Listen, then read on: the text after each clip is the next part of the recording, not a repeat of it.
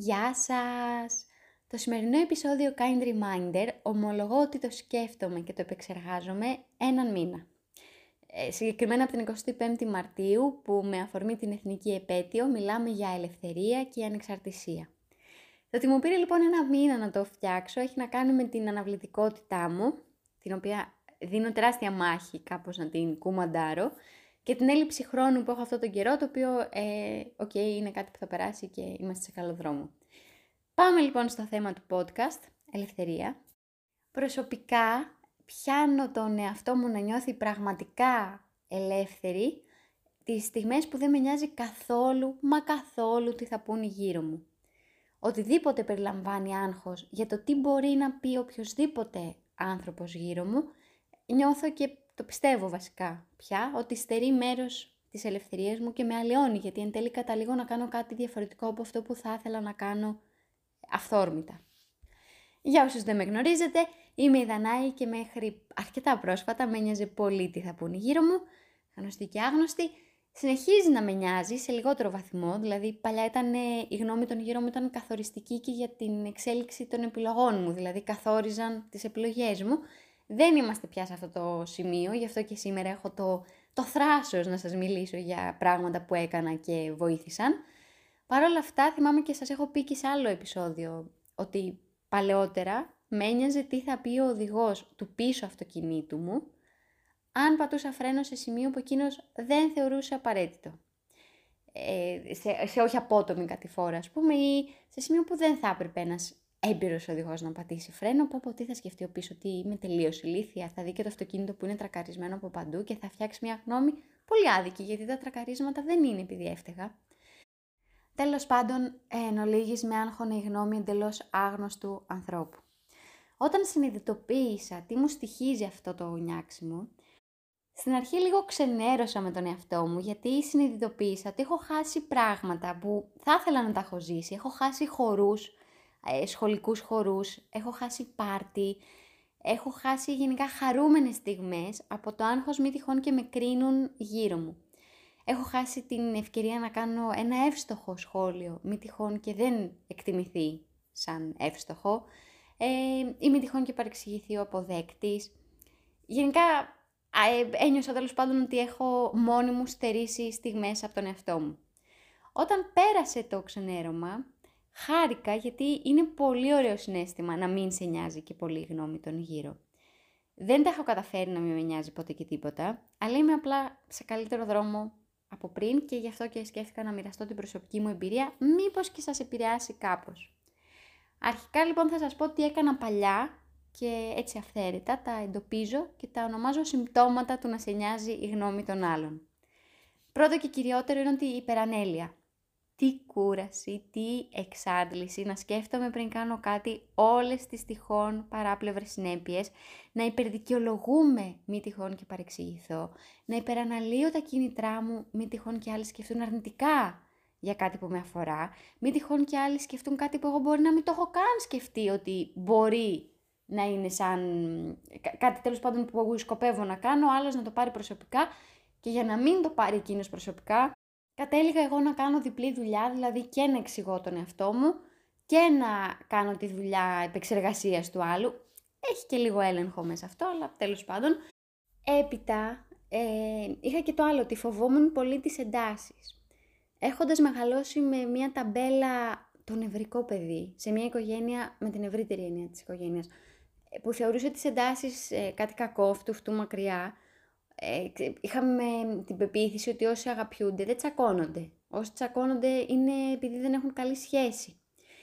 Έτρεχα λοιπόν εγώ να δικαιολογηθώ για να προλάβω παρεξηγήσεις που θα έφερναν εντάσεις, με απότερο στόχο να μην, είμαι, να μην επιβεβαιώνω την ταμπέλα του νευρικού παύλα παράξενου παιδιού plot twist σε αυτό το σημείο. Οι σχέσεις που είναι υγιείς έχουν εντάσεις, αντιθέτως οι σχέσεις για τις οποίες αδιαφορούμε δεν έχουν. Μου πήρε πάρα πολλά χρόνια να το μάθω αυτό, αλλά θα σας το πω πιο απλά. Έχετε δει ανθρώπους που δεν τους νοιάζει π.χ. η φιλία τους και να τσακώνονται; Οι άνθρωποι που θέλουν την σχέση τους έχουν εντάσεις και έχουμε μεγαλώσει σε μια κοινωνία που γενικά τα μάτια είναι στραμμένα στο να εντοπίζουν το κακό, στο να πούν κάτι κακοπροαίρετο για τον άλλον και το να δημιουργείς εντάσεις, το να λύνεις θέματα, θεωρείται προβληματικό για κάποιο λόγο. Ενώ το προβληματικό είναι να συντηρείς καταστάσεις που είναι δυσλειτουργικές, που βασίζονται σε ψέματα, που δεν έχουν αλήθεια από κάτω και όλα αυτά από φόβο μη τυχόν και υπάρξει ένταση. Και το λέω αυτό γιατί για πάρα πολλά χρόνια ε, άκουγα και πίστευα ότι έχω πρόβλημα επειδή με τις φίλες μου, για παράδειγμα, τσακωνόμασταν. Πηγαίναμε διακοπές και γυρνούσαμε σφαγμένες. Ή ας πούμε με τους γονείς μου, εγώ τσακωνόμουν πάντα πάρα πολύ και με τους δύο, αλλά μετά αυτό το πράγμα ερχόταν και, πώς να το πω, υπήρχαν θέματα που ήθελα και ήθελαν να τα λύσουμε. Και θυμάμαι τότε σχόλια από ανθρώπους στον περίγυρο που μου λέγανε ας πούμε ότι ναι με τον μπαμπά σου που τσακώνεσαι και αυτός που μου το έλεγε είναι ένας άνθρωπος ο οποίος δεν τολμάει να πει στον μπαμπά του ότι καπνίζει. Ότι η σχέση τους δηλαδή είναι τόσο φοβερή που ο άνθρωπος είναι 35 χρονών και δεν λέει στον μπαμπά του καπνίζω.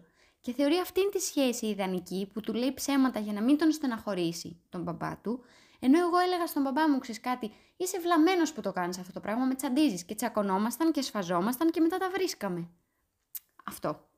Τώρα όλο αυτό ήταν μια παρένθεση για τις εντάσεις, αλλά η ουσία είναι ότι όταν απομυθοποιήσουμε το ότι, όχι όταν απομυθοποιήσουμε, όταν δούμε αλλιώς τις εντάσεις, όχι ως κάτι που πρέπει να το αποφεύγουμε, αλλά ως κάτι που μπορεί να, να είναι και θετικό για τη σχέση, δεν θα φοβόμαστε τόσο πολύ. Δεν θα φοβόμαστε τόσο πολύ μην τις προκαλέσουμε με κάτι που θα κάνουμε, με κάτι που άλλος μπορεί να το πάρει στραβά. Θα είμαστε πιο πολύ ελεύθεροι και πιο πολύ ο εαυτός μας. Ένα άλλο ε, πολύ ξεκάθαρο σύμπτωμα αυτής της πάθησης που σας περιγράφω σήμερα, του να σε νοιάζει πάρα πολύ η γνώμη των άλλων, είναι ε, ότι, ε, ότι σε νοιάζει περισσότερο το τι θα πούν οι άλλοι παρά η δική σου χαρά.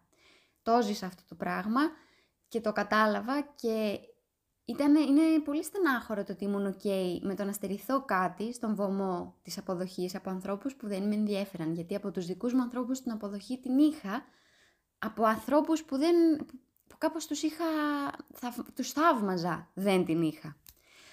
Αν εντοπίζετε λοιπόν κάτι από όλα αυτά που σας λέω και στον δικό σας εαυτό, σας έχω πολύ καλά νέα, υπάρχει ελπίδα.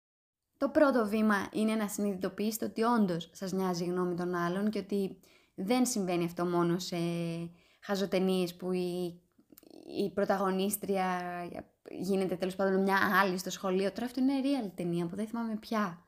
Που γίνεται μια άλλη και χάνει τον εαυτό της γιατί τη νοιάζει η αποδοχή. Τέλος πάντων δεν συμβαίνει μόνο στις ταινίες, συμβαίνει στην κανονική ζωή και λογικά λίγο ή πολύ το κάνουμε όλοι. Προσωπικά λοιπόν αφού πέρασα αυτό το σοκ ότι πω πω όντως με νοιάζει η γνώμη των άλλων, άρχισα να κάνω συνειδητή προσπάθεια και θα σας πω τι είδα ότι έπιασε. Ξεκίνησα λοιπόν πρώτα να αναρωτιέμαι αν ο άνθρωπος του οποίου η γνώμη άφηνα να με επηρεάζει είναι ένας άνθρωπος που θα ζητούσα τη συμβολή του. Ε, για παράδειγμα θα ρωτούσα έναν τυχαίο άνθρωπο στο δρόμο τη συμβουλή του για τον τίσιμό μου. Μάλλον όχι. Άρα, έλεγα εγώ, δεν με νοιάζει και η γνώμη του. Τόσο απλό. Θα ρωτούσα τη συμβουλή της κοπέλας στο σούπερ μάρκετ που στέκεται πίσω μου ε, αν, ε, θα ζητούσα τέλος πάντων τη συμβουλή της για το πώς να ντυθώ. Όχι. Άρα δεν με νοιάζει και αν της αρέσει αυτό που φοράω. Είναι άλλο να λες ντύνομαι, φτιάχνομαι γιατί μου αρέσει και είναι άλλο να ντύνεσαι, φτιάχνεσαι για να είσαι αποδεκτός από τους άλλους. Στην πρώτη περίπτωση είσαι ελεύθερος, στη δεύτερη μάλλον όχι. Ε, αυτό λοιπόν το κόλπο έχει εφαρμογή και σε πιο κοντινό κύκλο ε, και το σκέφτομαι ως εξής. Θα ρωτούσα, για παράδειγμα, τη συμβουλή για ένα επαγγελματικό ζήτημα από έναν φίλο ή από έναν συγγενή που επαγγελματικά μπορεί να μην έχει δουλέψει ποτέ ή να μην έχει καθόλου την πορεία που θα ήθελα εγώ να ακολουθήσω στη ζωή μου. Να είναι τέλος πάντων τελείως, να έχουμε τελείως διαφορετικές απόψεις πάνω στα επαγγελματικά. Όχι. Άρα δεν με νοιάζει και αν βρίσκει τη δουλειά που κάνω χαζή, ανούσια, αποτυχημένη, βαρετή, οτιδήποτε. Το επόμενο tip που έβαλα σε εφαρμογή και είδα ότι όντως λειτουργεί είναι αυτό που μαθαίναμε χρόνια στο σχολείο με τα πορτοκάλια και τα μήλα που δεν συγκρίνονται. Νομίζω πως όλοι το έχουμε ακούσει αυτό σε κάποια άσκηση μαθηματικών. Με παιδική λοιπόν ε, έτσι, αισθητική στο μυαλό μου έχω ένα πορτοκάλι και ένα μήλο και επιλέγω να είμαι το μήλο, γιατί δεν θέλω και την όψη φλίου πορτοκαλιού. Και κάνω λοιπόν ένα role playing όπου το πορτοκάλι είναι ο οποιοδήποτε άλλος άνθρωπος και σκέφτομαι. Θα έλεγε ποτέ το μήλο, δηλαδή εγώ, στο πορτοκάλι, πω πω είσαι πολύ πορτοκαλί. Όχι μάλλον. Αλλά αν το έλεγε, αρχικά θα είχαμε ένα μήλο που μίλησε. Ε, τι θα απαντούσε όμως το πορτοκάλι, θα απαντούσε λογικό, γιατί δεν είμαι μήλο, είμαι πορτοκάλι και είμαι κάτι διαφορετικό από εσένα. Με τούτη λοιπόν την εντελώς ε, παιδική και χαζή θα έλεγα παραβολή, θα πω ότι ο καθένας μας είναι διαφορετικός από τον άλλον και ότι όταν κάποιος μας κρίνει, μας κρίνει με τα δικά του κριτήρια. Δηλαδή, ο άλλος έχει μεγαλώσει και έχει ζήσει τον εαυτό του σαν πορτοκάλι. Έχει μάθει να έχει αυτήν την επιδερμίδα του πορτοκαλιού, ενώ την όψη φιλίου πορτοκαλιού. Έχει μάθει να έχει αυτό το χρώμα. Οτιδήποτε άλλο του φαίνεται ξένο, του φαίνεται παράτερο. Αυτό δεν θα έπρεπε το μήλο να το κάνει να θέλει να γίνει πορτοκάλι, γιατί τότε δεν θα είχαμε το μήλο, θα είχαμε μόνο πορτοκάλια. Τέλος πάντων αυτό, αν το πάρουμε στα δεδομένα των ανθρώπων, όταν κάποιος μας κρίνει, μας κρίνει με, την δική του, με τα δικά του βιώματα, με την εικόνα που έχει εκείνος για το πώς θα έπρεπε να είμαστε και όχι για το πώς εμείς θέλουμε να είμαστε ή επιλέγουμε να είμαστε. Και επίσης είμαστε για τον άλλον, για παράδειγμα τώρα το μήλο και το πορτοκάλι, το πορτοκάλι, το... Αχ, μπερδεύτηκα με τα φρούτα και τα μαναβικά. Αυτό που εννοώ είναι ότι το πορτοκάλι είναι πολύ πορτοκαλί, π.χ. για το μήλο. Δεν είναι όμως πολύ πορτοκαλί για το μανταρίνι, άρα μπορεί να φάει χ ή σχόλιο από το μήλο, αλλά το μανταρίνι θα ήταν πιο θετικά προσκύμενο σε αυτό που βλέπει, γιατί μοιάζει με τον ίδιο. Αυτό ισχύει και για εμάς τους ανθρώπους, δηλαδή το ότι κάποιος μπορεί να μας βρίσκει αντιπαθητικούς, χαζούς, άσχημους, οτιδήποτε, δεν σημαίνει ότι αυτό είμαστε. Σημαίνει ότι αυτός με τα δικά του κριτήρια μας αξιολογεί έτσι. Έχει μεγάλη διαφορά το τι πιστεύει ο άλλος και το τι είμαστε στο, στα αλήθεια εμείς. Τέλος με τα πορτοκάλια και τα μήλα, πάμε στο επόμενο που σκέφτομαι και η λογική μου είναι ότι αφού γενικά η πλειοψηφία των ανθρώπων αγχωνόμαστε για το τι λένε οι άλλοι, οι άλλοι αγχώνονται το ίδιο για το τι λέμε εμείς και ίσως τελικά κανείς να μην ασχολείται και τόσο πολύ με τον άλλον, αλλά με το άγχος του. Με βολεύει αυτή η σκέψη, γιατί όταν για παράδειγμα μιλάω με κάποιον και έχω άγχος να δώσω τη σωστή εικόνα, ε, να είμαι ευγενική, να είμαι τέλος πάντων, να κάνω τικ σε όλα αυτά που θέλω να μεταφέρω στον άλλον, σκέφτομαι ότι και λάθος να κάνω και βλακεία να πω, ίσως να μην το προσέξεις και τόσο, γιατί είναι απορροφημένος στο δικό του άγχος. Αυτό θυμάμαι ότι το είχα πρωτοσκεφτεί τότε στο σχολείο με τους χορούς, που στην προσπάθειά μου να με παρακινήσω να χορέψω, σκεφτόμουν ότι ωραία, κλείσει τα μάτια και προσπάθησες να θυμηθείς. Θυμάσαι πώς χορεύει η Μαρία, ξέρω εγώ, από το Β1. Όχι. Θυμάσαι πώς χορεύει ο Τάδε από το Α2. Ούτε. Λογικά ούτε εκείνοι θυμούνται εσένα. Παρ' όλα αυτά τότε δεν ήμουν αρκετά πεπισμένη ότι αυτό ισχύει και έτσι συνέχιζα στους χορούς να στέκομαι σε μια γωνίτσα και να μην χορεύω.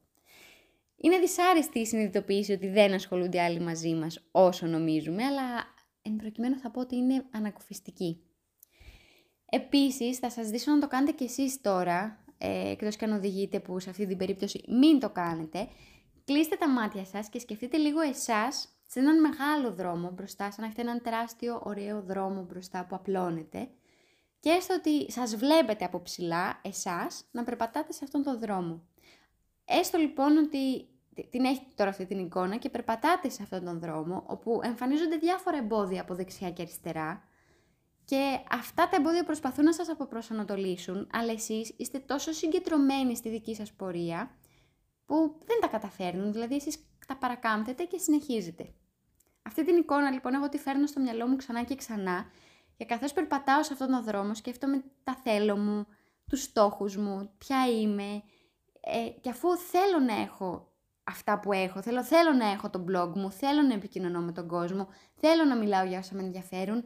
Τι με νοιάζουν, και τώρα εδώ μπαίνουν τα εμπόδια, η γνώμη των άλλων που θα πούνε «Α, καλά την έχει δει αθλήτρια επειδή τρέχει μαραθώνιο» ή «Α, καλά την έχει δει μοντέλο και μας βγάζει πάνω της το, το μακιγιάζ». Τώρα να σας πω σε αυτό το σημείο ότι αυτά είναι πράγματα που τα πρώτα χρόνια του blog με τρόμαζαν τόσο που προτιμούσα να μην φαίνομαι πουθενά. Και αν δείτε, στο Instagram και σε αυτά, για πάρα πολλά χρόνια, νομίζω και τρία δεν φαινόμουν πουθενά, φαινόντουσαν μόνο τα χέρια μου και όχι επειδή εγώ ντρεπόμουν, αλλά επειδή σκεφτόμουν ότι θα πούν Μα καλά, την έχει δει μοντέλο και ανεβάζει φωτογραφίες της με το να βλέπουμε, για να βλέπουμε τα κραγιόν. Τέλος πάντων, κάποια μέρα αυτό το ξεπέρασα και θεώρησα απαραίτητο ότι ναι, αν θες να έχεις blog και να δείχνεις προϊόντα πώς γράφουν, πρέπει να εκτεθείς και να φανείς. Και θέλω να σας πω ότι όλοι αυτοί που στο μυαλό μου είναι δυνάμει αρνητικοί σχολιαστές, ενώ κακοπροαίρετοι, γιατί σίγουρα δεν αρέσουμε σε όλους, και αυτό είναι άλλο. Μιλάω για αυτούς που θα σχολιάσουν για να σχολιάσουν, όχι γιατί όντως έχουν ασχοληθεί και κάτι δεν τους αρέσει, αλλά γιατί τους τις πας, δεν θέλουν. Θέλουν να σημειώσουν, θέλουν να κάνουν χιούμορ, θέλουν, όχι χιούμορ, καφρίλα θέλουν να βγάλουν. Όλοι αυτοί λοιπόν είναι τόσο απασχολημένοι με το πώς φαίνονται οι ίδιοι, γιατί έχουν τόσο μεγάλη δική τους ανασφάλεια, που δεν πρόκειται να ασχοληθούν με μας. Και γενικά όταν το εκ των υστέρων σκέφτομαι ανθρώπους που στο παρελθόν με άγχωναν, με άγχωνε τον άγχο την αποδοχή τους, τότε στο πανεπιστήμιο, τις cool παρέες που ήθελα να έχω την αποδοχή τους, σκέφτομαι εκ των υστέρων πόσο πολύ από κάτω τα κίνητρα ήταν άλλα. Και θα σας πω τώρα πάλι για ένα παράδειγμα βγαλμένο από τη ζωή μου. Όταν τελείωσα τη σχολή μου ξεκίνησα να δουλεύω σε μεγάλη διαφημιστική εταιρεία, το οποίο σημαίνει ότι δούλευα πάρα πολλές ώρες τη μέρα. Και τότε λοιπόν στην παρέα, την τη μετάσχολης παρέα, υπήρχε ένας τύπος ο οποίος γενικά κορόιδευε τα πάντα. Κορόιδευε λοιπόν και αυτό, το ότι η Δανάη που την έχει δει επαγγελματίας και δουλεύει τόσες ώρες και το παίζει και κάνει και ράνει. Εγώ λοιπόν τότε νιώθα πάρα πολύ άσχημα με αυτό, γιατί όντως δούλευα πάρα πολλές ώρες, όντως δεν μπορούσα να ακολουθήσω το πρόγραμμα ενός ανθρώπου που δεν δούλευε και έλεγα πω πω, είμαι ξενέρωτη, πω πω, δεν ζω τη ζωή μου κτλ. Λίγα χρόνια μετά λοιπόν, όταν άρχισα λίγο να ανεβαίνω και μισθολογικά και να έχω άλλη ποιότητα ζωής, γιατί έχω καταφέρει να δουλεύω πλέον 12 χρόνια ε, και μπαίνω στη διαδικασία λίγο να σκεφτώ τότε το παρελθόν, δηλαδή 12 χρόνια πίσω σας πάω, σκέφτομαι ότι αυτός ο άνθρωπος έκανε, ε, ηρωνευόταν και μείωνε και σχολίαζε αρνητικά κάτι, το οποίο δεν μπορούσε να πετύχει ο ίδιος και τότε δεν το καταλάβαινα. Και νομίζω ότι η πλειοψηφία των φορών που κάποιος είναι κακοπροαίρετος απέναντι σε εμάς είναι γιατί κάπου μέσα του εντοπίζει μία δικιά του αδυναμία. Αδυναμία να, ας πούμε σε αυτή την περίπτωση ήταν αδύναμος ακόμα, δεν μπορούσε να δουλέψει γιατί δεν είχε τελειώσει τη σχολή του. Ε, αδυναμία να εκτεθεί, στα παραδείγματα που σας λέω για το blog. Ε, αδυναμία να ανοίξει την κάμερα και να δεχτεί ότι κάτω από το βίντεο του θα τρώει και κράξιμο. Άρα, στερνή μου γνώση να σε είχα πρώτερα, αλλά αυτό που λέω και μακάρι να έχει εφαρμογή και σε εσάς, είναι ότι να σκέφτεστε ότι τις περισσότερες φορές που κάποιος είναι έτοιμος να σχολιάσει αρνητικά, είναι επειδή εντοπίζει ένα στοιχείο που θα ήθελε να έχει. Πολύ, σε πολύ ασυνείδητο επίπεδο, μπορεί να μην το καταλαβαίνει καν, αλλά κάπως μέχρι στιγμής νομίζω ότι όλες τις φορές εκεί καταλήγω. Και τέλος, για να κλείσουμε και όλα στο σημερινό επεισόδιο, θα σας πω μια λίγο πιο μακάβρια εικόνα που σκέφτομαι, αλλά με τον δικό της τρόπο βοηθάει. Είναι πως όλοι οι άνθρωποι ε, ήρθαμε με τον ίδιο τρόπο, θα φύγουμε με τον ίδιο τρόπο. Αυτό είναι το μακάβριο, μπορείτε να χαλαρώσετε τώρα. Αλλά εκεί που θέλω να καταλήξω είναι ότι όλοι μας έχουμε αγωνία, όλοι μας έχουμε φόβους, όλοι μας θέλουμε να είμαστε αρεστοί, ακόμα και ο πιο αδιάφορος τύπος θέλει να είναι αρεστός. Το θέμα είναι πώς αφήνουμε αυτήν την επιθυμία να γίνεται βασανιστήριο για, για την εξέλιξή μας, για, την, για τον τρόπο που ζούμε, για τις επιλογές μας. Αυτά. Σας φιλώ, τα λέμε ξανά. Να προσέχετε και να μην νοιάζεστε και πάρα πολύ για τους άλλους, για το τι θα πούν, να νοιάζεστε πιο πολύ για το πώς θα είστε εσείς καλύτερα. Φιλάκια, γεια!